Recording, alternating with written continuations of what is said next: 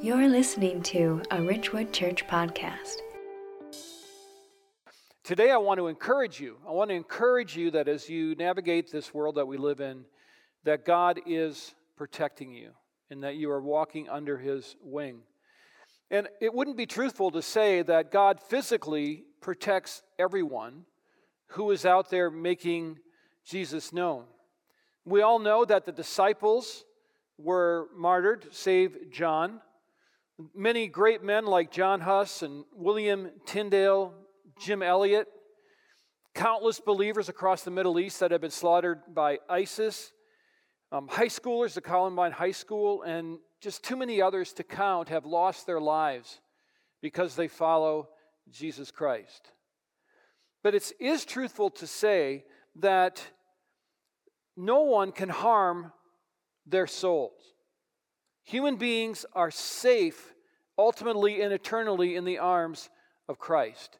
And Jesus made that very clear to his followers. He talked about the fact that there's only one person who has the power to either save or destroy. And these are Jesus' words here in Matthew 10 28. He said, and do not fear those who kill the body but cannot kill the soul. Rather, fear him, God, who can destroy both soul and body in hell. What does that mean? It means that God is the one who has the power to ultimately destroy or save. He is the one that will destroy Satan.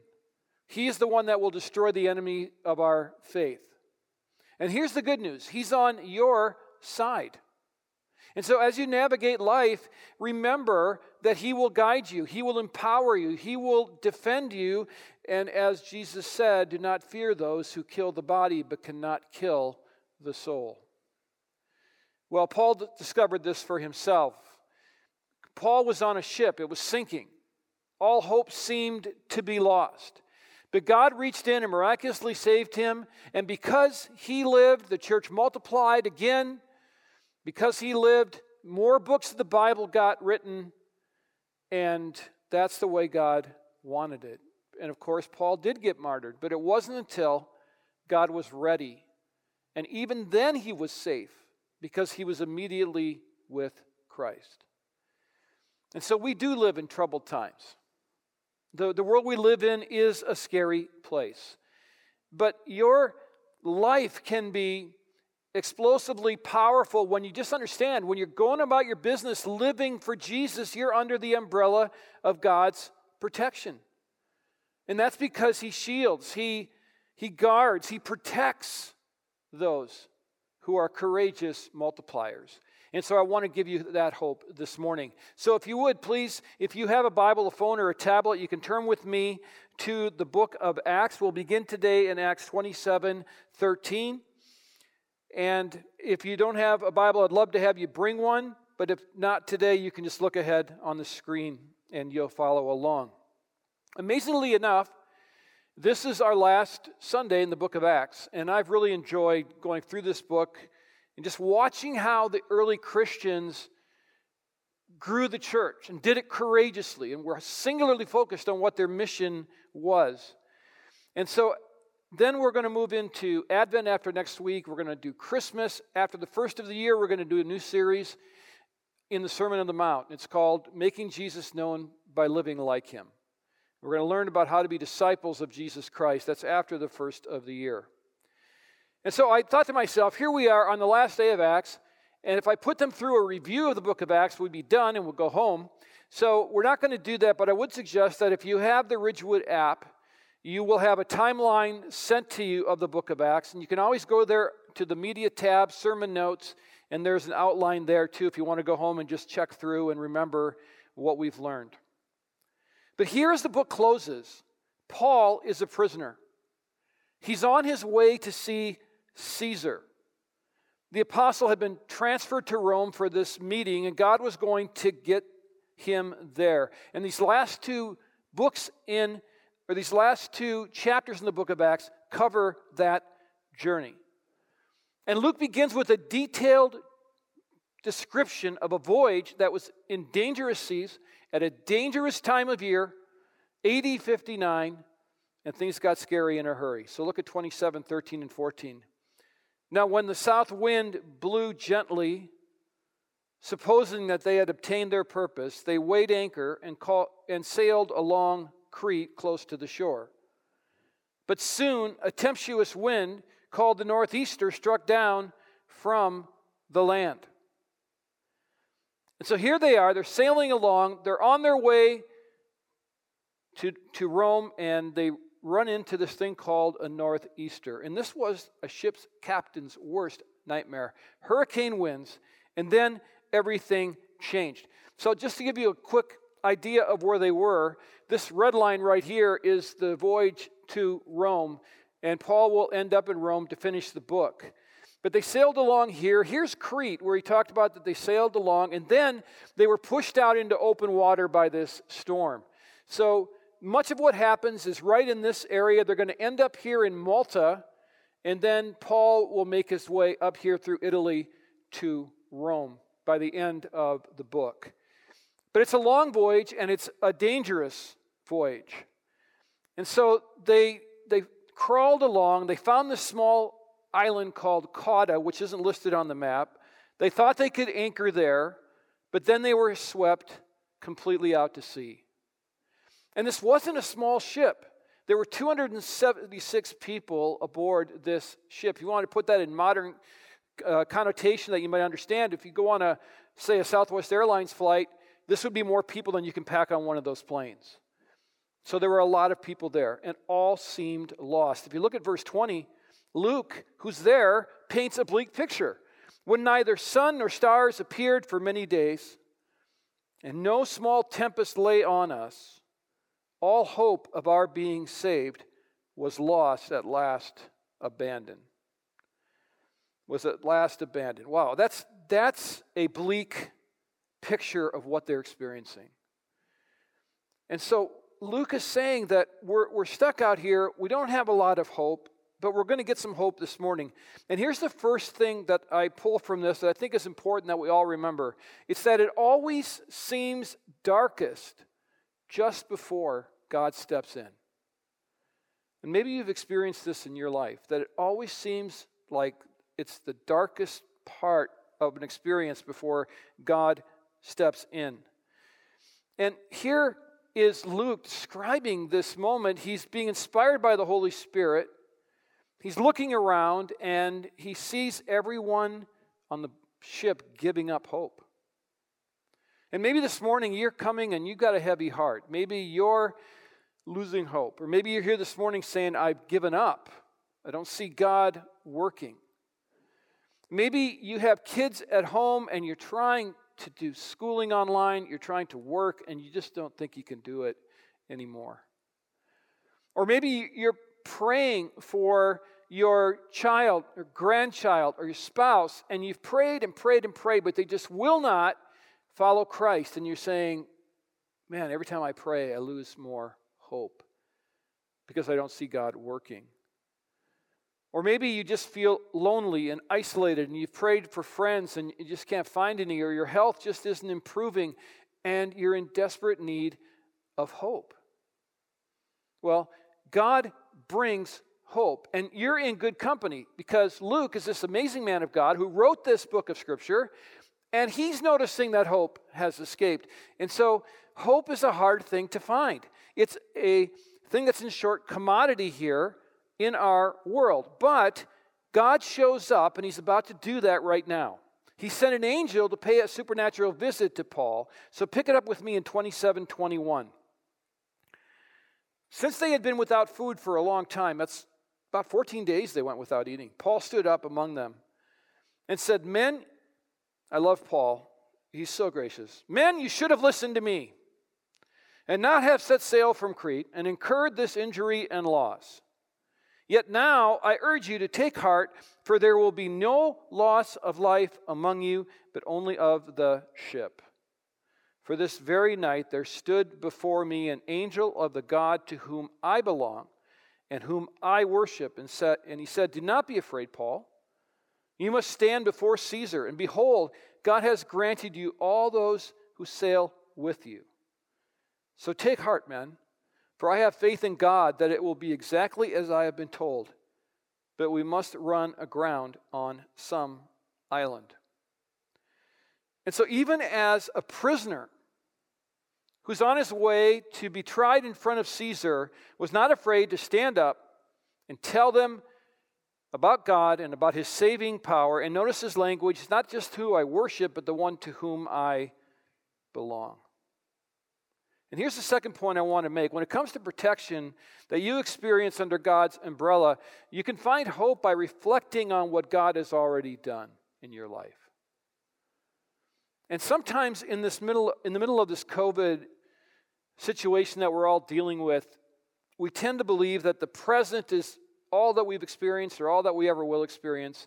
And sometimes it helps us to sit down and reflect on the times that God has stepped up when everything seemed lost. And this wasn't the first time that Paul had had a vision. In Acts 23:11, he was promised that he would be safe going to Rome. And, and so he knew that God was good for his word. He had been in a dungeon in, in Philippi, he'd been rescued there. God did miracles through him. He had met Jesus himself on the road to Damascus. And so it wasn't something new for an angel to show up and say, You're going to be okay. Because Paul could reflect back and see that God was good for his word. And I love Paul because he's an evangelist at heart. He used every opportunity he possibly could. He had literally a captive, captive audience of captives. And so he could talk to them about God, and he knew that they would listen and so he didn't waste the opportunity, and he wasn't afraid to say, This is the God I worship, the God that I belong to. And, and what he promised them is, Listen, you're going to be okay. The boat's going to be lost, but you're going to be okay. And he could say it with confidence because he'd experienced God in his life before. And I think that if you and I would sit down, and even though things look dark right now, if we just start journaling and say, God has done this, I remember that. Oh, yeah, I remember that. I remember that. And pretty soon, before you know it, you're listing things out that God has done, and it helps us to remember.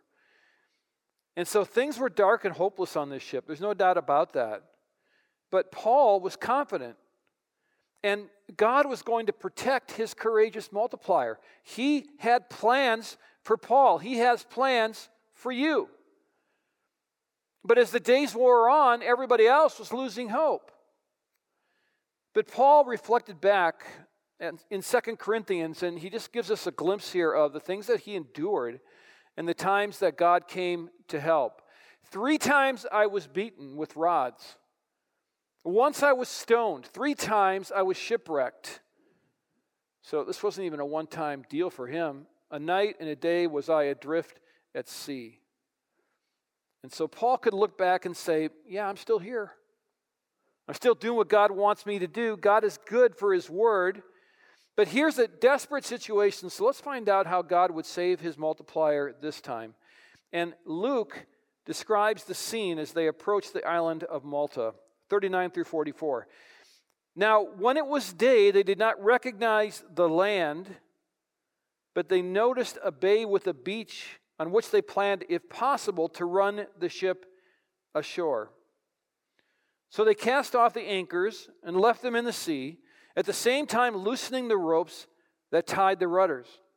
Then, hoisting the foresail to the wind, they made for the beach, but striking a reef, they ran the vessel aground. The bow stuck and remained immovable, and the stern was being broken up by the surf. The soldiers' plan was to kill the prisoners, lest they any should swim away and escape. But the centurion, wishing to save Paul, kept them from carrying out their plan.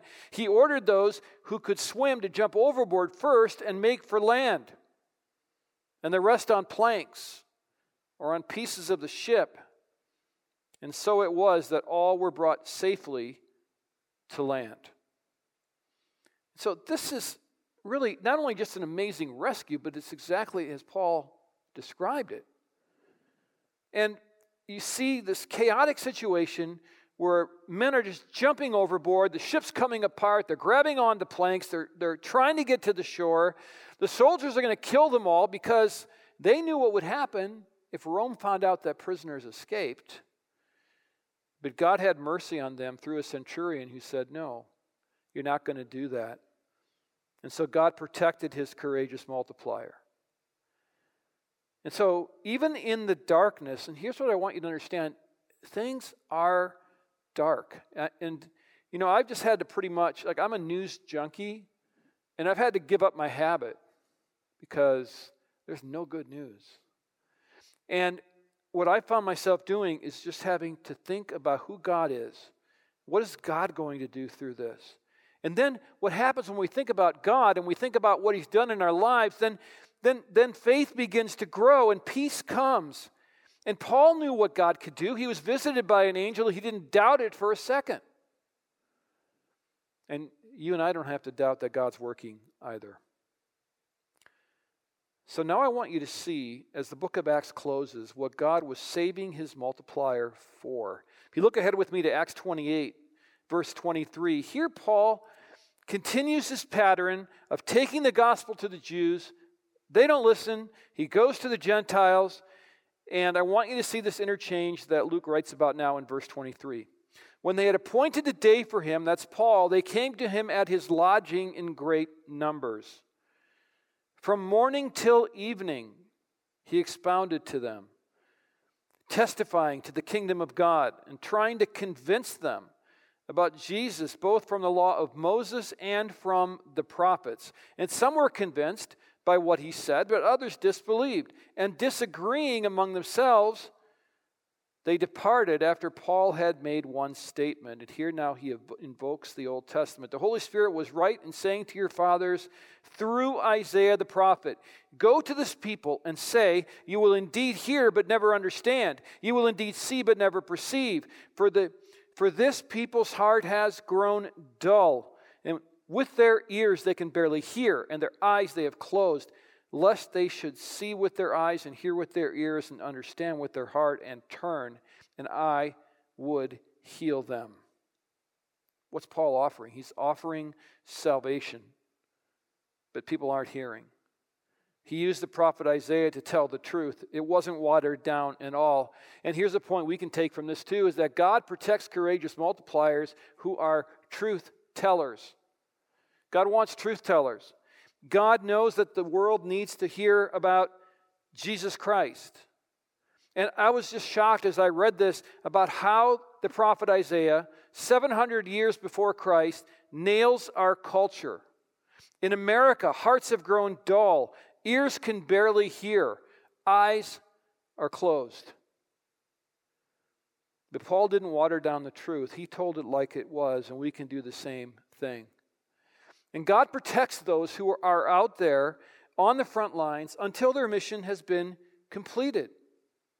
Because He knows that people don't need more social justice talk, they don't need more political rhetoric. They don't need some watered down version of who Jesus is. What they need is the gospel of Jesus Christ.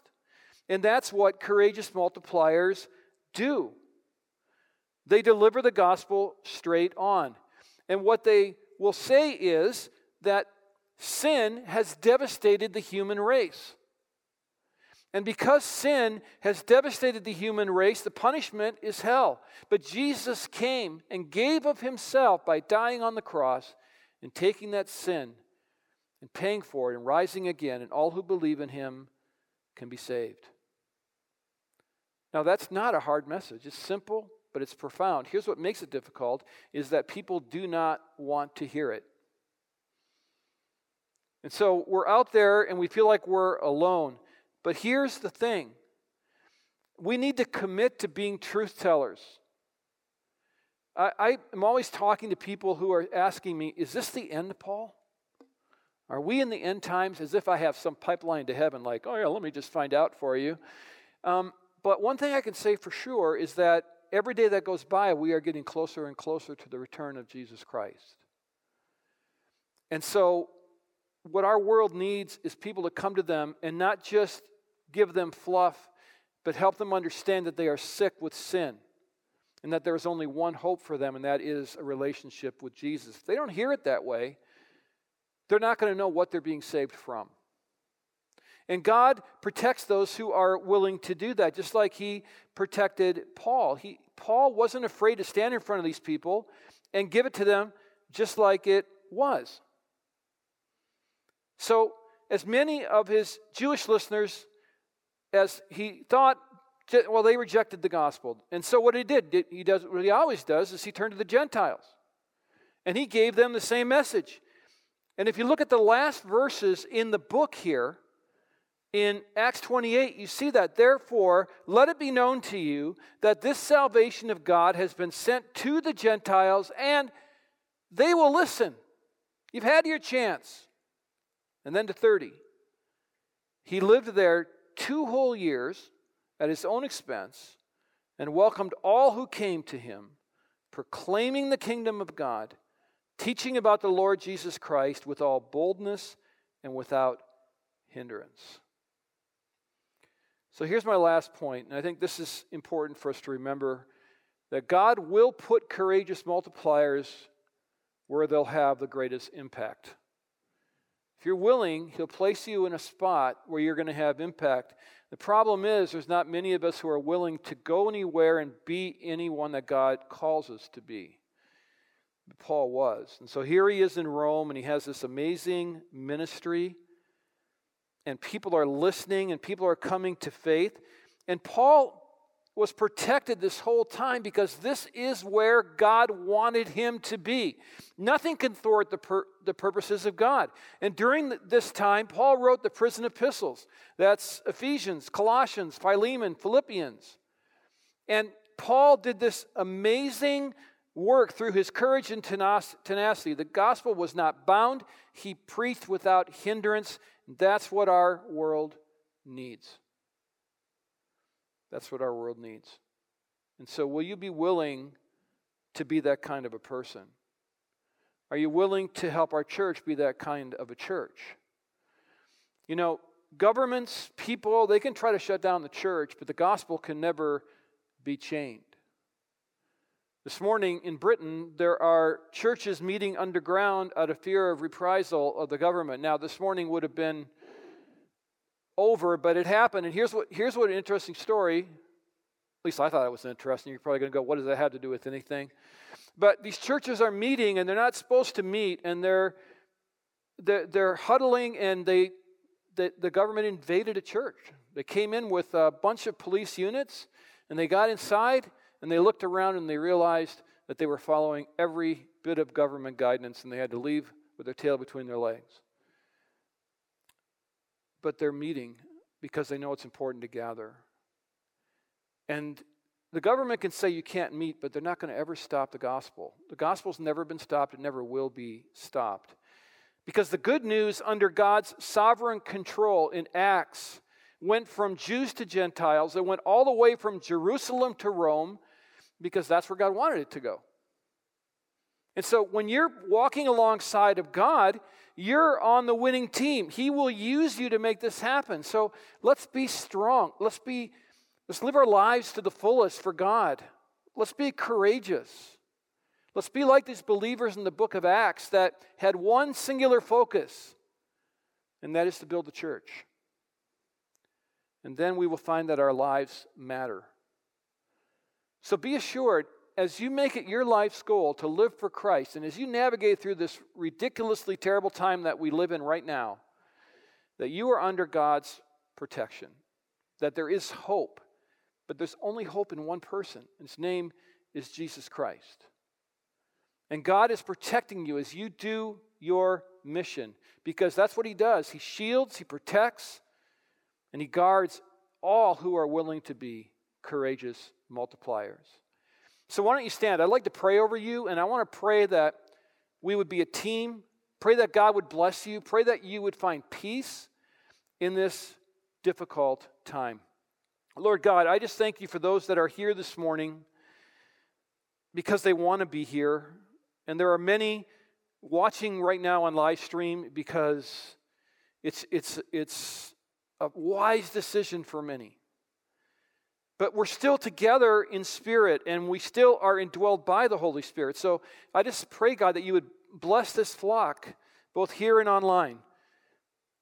That you would bless Ridgewood Church, that you would help us to find ways to be creative in how we move forward, to find money where money isn't there, to find human resources where we can't see them.